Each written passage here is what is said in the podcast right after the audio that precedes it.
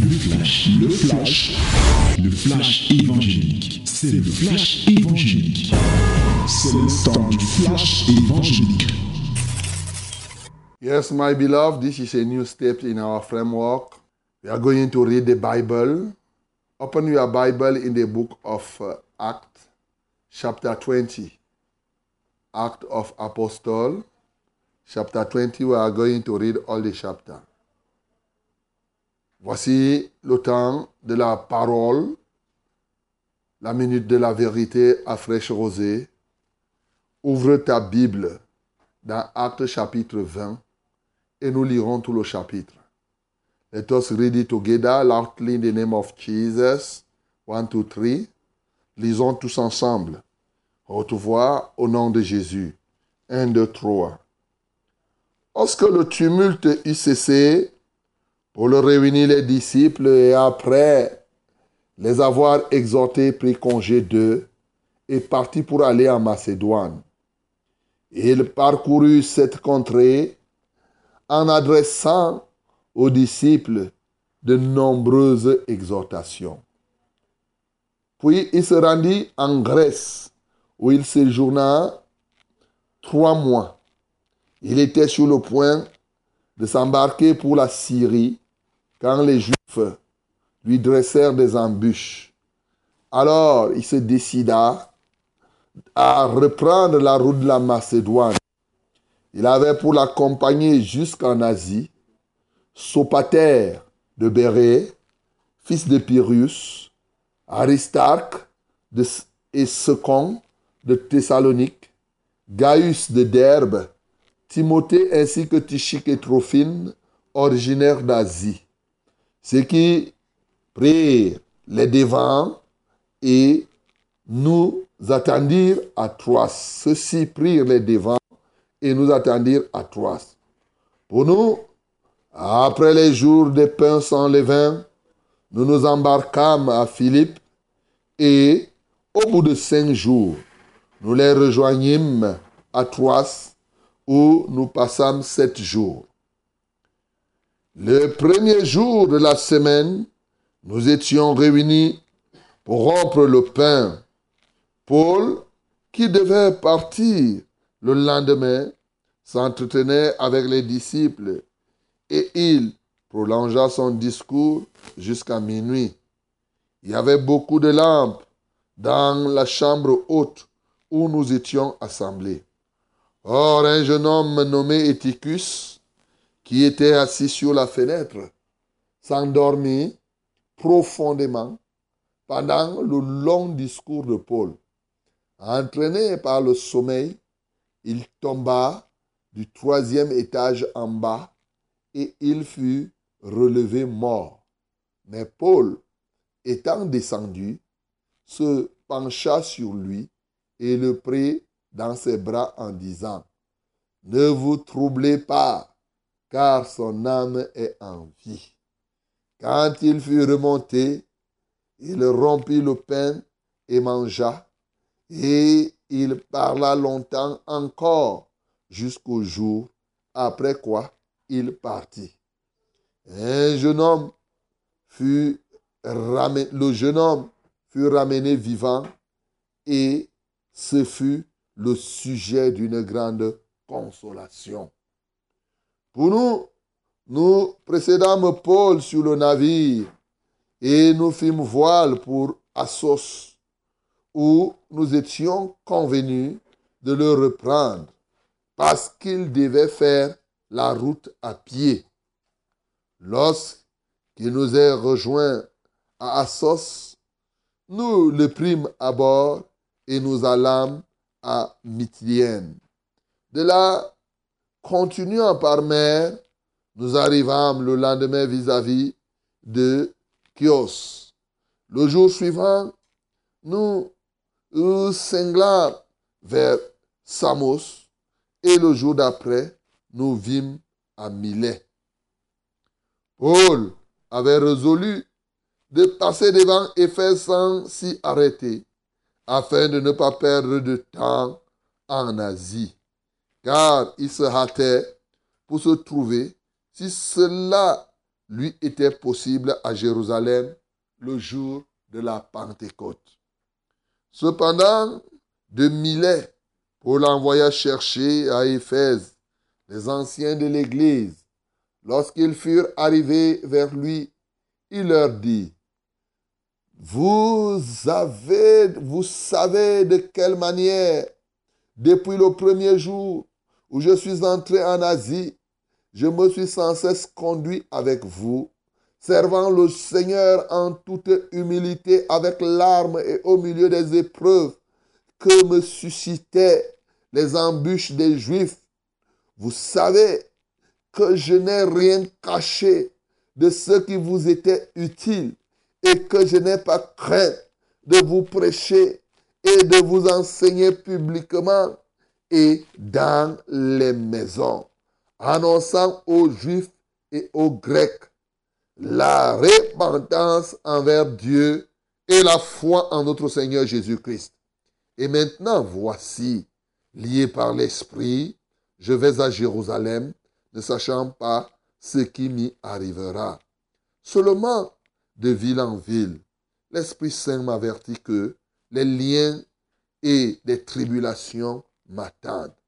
Mais je me fais pour moi même aucun cas de ma vie, comme si elle m'était précieuse, pourvu que j'accomplisse ma course avec joie et le ministère que j'ai reçu du Seigneur Jésus d'annoncer la bonne nouvelle de la grâce de Dieu.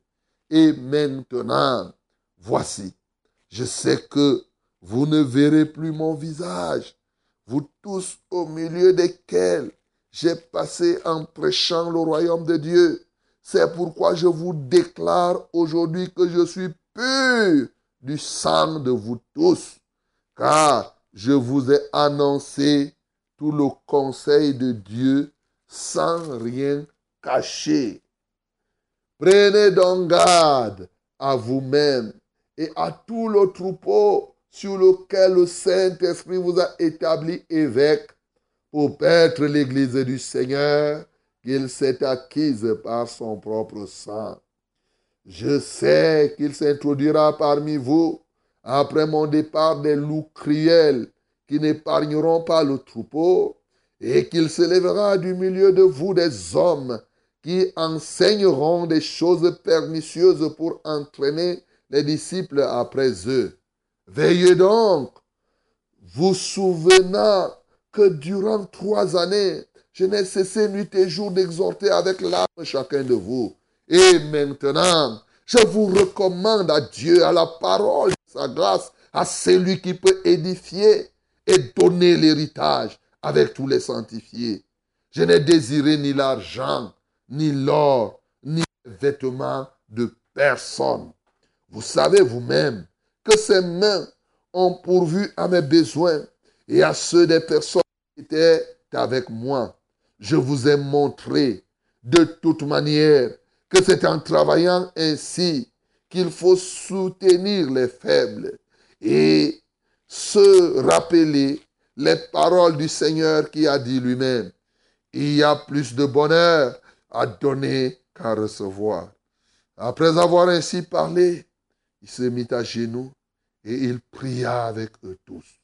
Et tous fondirent en larmes et se jetant au cou de Paul, il embrassait, affligé surtout de ce qu'il avait dit, qu'il ne verrait plus son visage. Et il accompagnait, l'accompagnait jusqu'au navire. Amen. Oh, quel délicieux témoignage. Quelle délicieuse parole encore ce matin. Bien-aimés, lorsque nous voyons, nous lisons les actes des apôtres, nous voyons que des hommes de la même nature que nous ont pu faire ce qu'ils ont fait et qu'il n'y a pas de raison que nous aussi, pendant le temps qu'il nous reste à vivre sur la terre, nous ne puissions pas faire ce qu'ils ont fait selon la mesure de foi et la grâce que le Seigneur nous donne. Tenez, ce matin encore, nous, voulons répondre à une question. Comment donc pouvons-nous transformer cette parole, qu'elle soit la nôtre? Comment pouvons-nous pratiquer cette parole aujourd'hui? Acte des apôtres chapitre 20. Bien-aimés, il y a dans cette parole un témoignage vivant du ministère de l'apôtre Paul, mais en un certain nombre de traits qui peuvent nous aider aujourd'hui. D'entrée de jeu, nous voyons Paul qui est un rassembleur. La Bible nous dit que lorsque le tumulte fut cessé, Paul réunit les disciples. Bien-aimé, ce matin encore, je me plais à te rappeler que celui qui est avec Christ doit rassembler comme Christ a rassemblé et il ne doit pas être le disperseur. Et ce matin donc, toi aussi tu dois être quelqu'un qui réunit les autres au lieu de les diviser. Souvent nous sommes dans des églises, dans des familles où les gens se plaisent à diviser les autres, à faire cogner les têtes les uns aux autres. Mais ce matin, cet esprit qui vous divise n'est pas l'esprit de Dieu. L'esprit de Dieu est celui qui doit vous amener à être un, surtout lorsque vous avez la foi. Vous avez l'unicité de la foi parce qu'il y a une seule foi. Alors soyez un. L'unicité de la doctrine, soyez un, mon bien-aimé. Et donc chacun de nous doit engager des actions qui unissent les autres Surtout lorsqu'il était en train de partir ici, c'était un modèle. Exactement comme dans Jean chapitre 17, où le Seigneur Jésus priait pour la dernière fois, notamment pour ses disciples ici sur la terre. Il disait qu'il prie pour que nous soyons parfaitement un, comme lui et son Père, ils sont un. Bien-aimés, c'est très important ce matin que chacun de nous soit engagé dans des actions d'unité. Et oui, que ce soit dans nos familles, que ce soit dans le pays, nous voyons comment le pays est divisé. À gauche et à droite, les uns prennent leur sens et ils s'appuient sur telle tribu, ils s'appuient sur telle autre, sur telle réclamation. Nous, nous ne sommes pas là pour savoir qui a raison, qui a tort. Ce que nous nous désirons, c'est que le pays soit uni. Voilà, mon bien-aimé. Et soyons donc, comme l'apôtre Paul ici, des artisans de la vraie unité. Voilà ce qui nous montre ici par ces actes. Ça, c'est le premier élément que je peux noter. Bien sûr, il y a des choses que je ne noterai pas parce qu'il y a des choses qui concernent son ministère apostolique ici, sur lesquelles je ne vais pas insister, notamment tout ce parcours qu'il faisait pour aller fortifier, pour aller encadrer. Ça, ça rentre dans les fonctions apostoliques. Alors, je tombe sur un élément qui est très important il se retrouve à Troas. Après toutes les difficultés, les embûches qu'il peut rencontrer, il brave ces embûches. Mais il se retrouve à Troas et il se met, il part là où les frères de Troas se réunissaient en assemblée et il se retrouve au troisième étage. Il fait un enseignement qui arrive jusqu'à minuit. Hmm. Depuis le matin jusqu'à minuit. Et là, il y avait quelqu'un qui s'appelait Éticus. Éticus, le dormeur. La Bible nous dit qu'il y avait les lampes. Ce n'est pas pour rien que la Bible tient à préciser qu'il y avait beaucoup de lampes dans la chambre haute où nous étions assemblés. Bien-aimé, il est facile de dormir quand il y a le noir. Mais quand il y a une lumière, une forte lumière éclatante, quelqu'un se permet de dormir. Et plus grave, il s'est tenu à côté de la fenêtre. Et maintenant, pendant que Paul était en train d'enseigner, il dort. Il dort profondément jusqu'à sauter. Vous savez que la fenêtre n'est jamais à fleur hein, de la dalle. Généralement, on fait quand même les fenêtres même à 1 mètre 20. Mais comment le gars dort au point où à l'intérieur, lui, il était de l'intérieur, allez, hop, il a tellement dormi tel que sa tête s'est enfoncée par le dehors, allez, hop, il a sauté. le sommeil l'a emporté, boum, il est parti tomber au troisième étage, cadavre, il est devenu cadavre. Bien-aimé, ce matin, voilà une action à ne pas faire. Les gens qui dorment en pleine lumière. Voilà ce que nous pouvons retenir c'est une action que tu ne dois pas faire. D'abord, il y a des gens qui dorment pendant la prédication. Toi là, arrête de dormir quand on est en train de prêcher. Je te parle d'abord terre à terre. Tu es là quand on fait la loi, tu danses, tu danses, tu danses. l'heure de la prédication arrive, c'est comme si c'est maintenant le temps de dormir. Non. Arrête de dormir de manière intempestive pendant les moments de prière. Il y a des gens qui se permettent de dormir quand les gens sont, les autres sont en train de prier. Eux, ils dorment. Bien-aimé, ce matin, je ne veux pas que tu sois comme Éticus. Non. Parce que bientôt ta mort risque d'arriver. Tu comprends ça? Il est dangereux de dormir. Il est en pleine lumière. Oui, tu ne peux pas être dans une église de lumière, comme le ministère de la vérité, par exemple, comme Paul était en train d'enseigner, étant dans la vérité, tu dors. Réveille-toi, mon bien-aimé, sinon tu risques de sauter du troisième étage et tu meurs. Et je ne sais pas s'il y aura Paul là, s'il y aura quelqu'un à côté de toi pour te ressusciter. Alors, réveille-toi, parce qu'un jour, tu t'imagines que si Paul n'était pas intervenu, le gars aurait dormi comme ça et ne se serait plus jamais réveillé. Il se serait retrouvé seulement par terre pour dire qu'enterrez-moi. Il est parti du troisième étage, qui était considéré ici comme le ciel. Vous savez, le ciel, il y a le troisième ciel. Et voilà comment il se retrouve sur la terre pour dire que je m'en vais. Ça, c'est les mages. Les dormeurs sont des rétrogrades. Donc, tu pars de l'élévation et tu chutes. Mon bien-aimé, tu recommences, tu repars à zéro. Combien sont-ils Ceux-là qui étaient, qui avaient grandi, que Dieu a élevé dans la foi, qui étaient déjà dans les cimes de notre Dieu, et maintenant qui sont totalement à terre. Mon bien-aimé, à cause de ton sommeil, toi qui dormais comme cela, réveille-toi. Et toi qui te retrouves par terre maintenant, il n'y a pas mille choses à faire.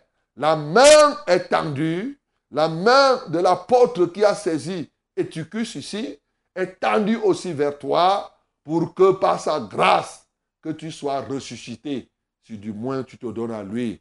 Gloire à Dieu, parce que ici, l'apôtre Paul a tenu Éticus par sa main et son âme est redevenue vivante. Encore ce matin, le plan de Dieu est de ressusciter quelqu'un qui est mort. Une mort biologique, une mort physiologique, mais aussi une mort spirituelle. Peut-être tout ton être n'est pas encore mort. C'est une partie de ton corps qui est morte. Le Seigneur qui ressuscite tout un être, ne ressuscitera-t-il pas une partie de ton corps ce matin? Éticus a été ressuscité, toi aussi tu peux être ressuscité. Je suis encore marqué par le fait que il me dit ici, pour nous, nous précédâmes Paul sur le navire et nous fîmes voile pour Assos, où nous étions convenus de le reprendre parce qu'il devait faire la route à pied, la marche à pied, faire la route à pied. Bien-aimé, tu comprends ça? Tes pieds là, tu passes ton temps à ne pas marcher. Il faut marcher avec tes pieds là. Ce n'est pas inutile. Il y a des gens qui restent là, qui ne veulent pas faire, qui ne veulent pas marcher, qui ne veulent même pas faire le moindre petit effort, même pas le sport. C'est comme cela qu'ils s'engraissent et les graisses ne font que augmenter. Ils sont dans les maladies, ils ne peuvent pas respirer. La Bible nous dit quelque chose l'exercice physique sert quand même à quelque chose. Donc, bien aimé, ne blaguons pas. Tu dois pouvoir marcher, marcher. Oui, c'est très important. Tu t'imagines un apôtre comme celui-ci? Et il a fait la route à pied. Et maintenant, ce qui me marque encore, je suis là au troisième point, au quatrième point qui me marque. Paul résolut de passer devant Éphèse sans s'y arrêter, afin de ne pas perdre du temps en Asie perdre du temps. Oh, apprends-nous à compter nos jours comme nous avons vu. Apprends-nous à compter nos jours afin que nous appliquons notre cœur à la sagesse, dit le psaume 90 au verset 12. Oui, mon bien-aimé, tu dois pouvoir apprendre à bien gérer ton temps. Il n'y avait pas du mal. Il, il dit, je ne m'arrête pas à Éphèse parce qu'il avait un but. Il voulait se retrouver à Jérusalem le jour de la Pentecôte, après Jérusalem, se rendre à Rome. Bien-aimé, je veux simplement, comme j'ai commencé à te dire, le temps, c'est la vie. Les gens disent que le temps, c'est l'argent. Mais moi, je dis, j'ai souvent dit, le temps, c'est l'or, c'est un trésor. Je vais plus loin, le temps, c'est la vie. La mort, c'est la fin de la consommation de notre temps ici sur la terre. Donc, quand tu blagues avec ton temps, tu blagues avec ta vie. Quand tu perds le temps, tu perds ta vie, mon bien-aimé. Quand tu perds là dans les bavardages, dans les commentaires, dans les querelles, dans les raisonnements, dans les pensées inutiles, tu perds le temps à réfléchir sur des choses qui ne vont même pas t'aider. Toi, tu es là, tu fais le classement des lions. Toi, on ne va même pas t'écouter. Tu es là dans ta tête, tu ne fais que penser. Tu, tel va jouer à l'aile. Ça te sert à quoi, mon bien-aimé? Tu perds le temps.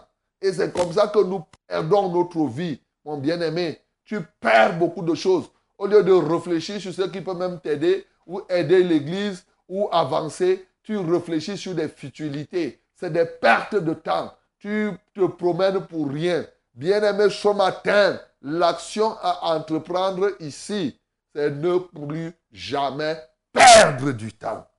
Perdre du temps. Non, il nous montre cela. Voilà pourquoi, pour gagner du temps, au lieu d'aller à Éphèse, il était sur le chemin, il a plutôt envoyé, étant à Milet, des gens pour aller appeler les anciens d'Éphèse. Et lorsque ceux-ci s'y sont rendus, les anciens sont venus et l'apôtre Paul leur a fait le tour, a rappelé tout l'enseignement qu'ils ont, qu'il leur a donné. Je suis marqué par plusieurs choses dans cet enseignement. Mais comme nous sommes au niveau des actions, je retiens tout simplement que je ne vous ai rien caché. Il dit, vous savez que je n'ai rien caché de ce qui vous était utile et que je n'ai pas craint de vous prêcher et de vous enseigner publiquement et dans les maisons. Bien-aimés, il y a une action très importante ici. Bien sûr, l'action ici, c'est d'aimer. Ça, c'est le ministère de la vérité. Dire aux hommes la vérité pour tout ce qui leur sera utile. Écoutez très bien. Ici, je vais faire une parenthèse. Il n'a pas caché ce qui était utile à ce peuple. Ça ne veut pas dire qu'il a dit même les inutilités. Non. Premièrement, quand vous lisez la Bible, il y a des choses que la Bible ne parle, n'en parle, ne parle pas. Si la Bible a fait exprès d'exclure certaines choses, c'est que Dieu n'a pas jugé que cela est utile pour toi. Tu comprends ça? Parce que souvent, oh, tu veux que la Bible soit comme un livre de philosophie, un livre d'histoire. Ce n'est pas ça. Non. Dieu te parle pour ce qui est utile pour ton salut, pour ce qui est utile pour ta communion avec lui, pour ce qui est utile pour ton élévation. C'est là, on te parle de ça. On ne va pas se mettre à te parler de n'importe quoi. Non, non, non, non. Ici, c'est ce qu'il est en train de dire. Et alors, quand nous nous tenons pour vous enseigner, on vous parle de ce qui est utile. Et on ne craint pas de vous parler dans les temples et dans les maisons. Il dit, je ne fais aucun cas de moi-même comme si ma vie était précieuse. il savait que les tribulations, les difficultés l'attendaient parce que l'Esprit lui disait, mais il dit, qu'importe, ces tribulations, je vais les supporter. La réalité, c'est que il nous a appris une chose. Après son départ, il y a des gens qui vont s'élever pour détourner le peuple de Dieu. Est-ce que tu es un détourneur de la foi? Il dit, je sais qu'il s'introduira parmi vous, après mon départ, des loups cruels qui n'épargneront pas le troupeau. Bien-aimé, que fais-tu quand le serviteur n'est pas là? Il y a des gens que quand le serviteur n'est pas là, ils détournent les cœurs. C'est des actions à ne pas entreprendre. Et tu es donc un loup cruel pour dévorer le troupeau de Dieu. Répands-toi, mon bien-aimé. Tu le dévores. Comment? Il dit comment on dévore? Il dit, ils vont se lever. Il s'introduira parmi eux des gens qui vont faire des loups cruels et qui se lèvera du milieu de vous des hommes qui enseigneront des choses pernicieuses pour entraîner les disciples après eux. Quand tu enseignes, tu te poses à la sainte doctrine. Tu veux que les gens viennent vers toi, tu es en train de les dévorer. Et toi qui m'entends, ne te laisse pas dévorer. Parce que quand le serviteur n'est plus là, quand je ne suis pas à côté de toi, quelqu'un se tient là, il te dévore parce que toi-même tu te laisses dévorer. Non, ne te laisse pas dévorer. Vous avez vu ici une sœur, hein, hier encore, Irène nous disait, une autre femme entre dans leur vie, vient dire que ne va pas là-bas, l'argent de taxi. La femme là voulait dévorer Irène. C'est comme ça qu'on dévore. On vient te suggérer des choses qui ne... Non, ne pars pas là-bas. Garde ton argent. Hein, le pasteur là n'est pas bon. Hein, le pasteur là est ceci, ceci. On te mange comme ça là. Toi-même, tu te laisses manger. L'action à ne pas entreprendre, c'est devenir le loup cruel. L'action à entreprendre, c'est ne jamais devenir la proie de quelqu'un. Dans Colossiens 2, verset 8. Prenez garde que personne ne fasse de vous sa proie. Oui, toi aussi tu entends, tu dis non, tu ne vas pas me manger. Tu ne vas pas m'attirer vers toi. Il t'entraîne dans une doctrine qui n'est pas solide en critiquant hein, le reverend. Hein. tu sais, il ne veut pas ceci. Hein, tu sais, il enseigne là. Sa doctrine là est dure. Ainsi de suite, ainsi de suite. Tu ne sais pas qu'il est en train de te manger comme un sorcier qui mange quelqu'un. Un loup cruel, c'est quoi? C'est la sorcellerie. C'est comme cela qu'on fait. Il te mange en introduisant des fausses idées en toi. Dernière chose que Paul nous apprend ici, il dit c'est en travaillant ainsi. Vous savez, je n'ai pris l'or, ni l'argent, ni le vêtement de personne. J'ai travaillé de mes propres mains pour subvenir aux besoins, à mes besoins et à ceux qui étaient avec moi. Et je vous ai donc montré un modèle que vous devez suivre. C'est en travaillant ainsi que vous allez soutenir les faibles afin d'appliquer cette parole que Jésus nous a enseignée, qu'il y a plus de bonheur à donner qu'à recevoir. Bien-aimés, vous voyez aujourd'hui plein de serviteurs qui ne sont au service que pour prendre l'or, l'argent et les vêtements de gens. Non, nous autres, comme nous voyons Paul servir, il est notre modèle. Nous travaillons de nos propres mains pour subvenir non seulement à nos propres besoins, mais aux besoins de ceux qui sont autour de nous. Alléluia. Voilà pourquoi nous autres, nous avons renoncé à toutes ces choses. On a dit non, on travaille. Au contraire, on apporte. Chaque serviteur doit travailler de ses propres mains pour soutenir les faibles. Et, et l'apôtre Paul nous apprend donc il faut mélanger, il faut faire l'œuvre de Dieu. Et l'œuvre de Dieu consiste aussi, bien sûr, d'abord à être utile aux hommes spirituellement, mais utile aux hommes aussi socialement. C'est très important, faire un travail pour soutenir les autres. Autant de leçons. Mais bien aimé, je ne veux pas parler des leçons des larmes comme les gens ont pleuré. Le temps fait déjà défaut. Mais retiens quelque chose c'est qu'au travers de ces éléments, nous, nous devons être des vrais imitateurs de Jésus-Christ par le témoignage que l'apôtre nous rend ici.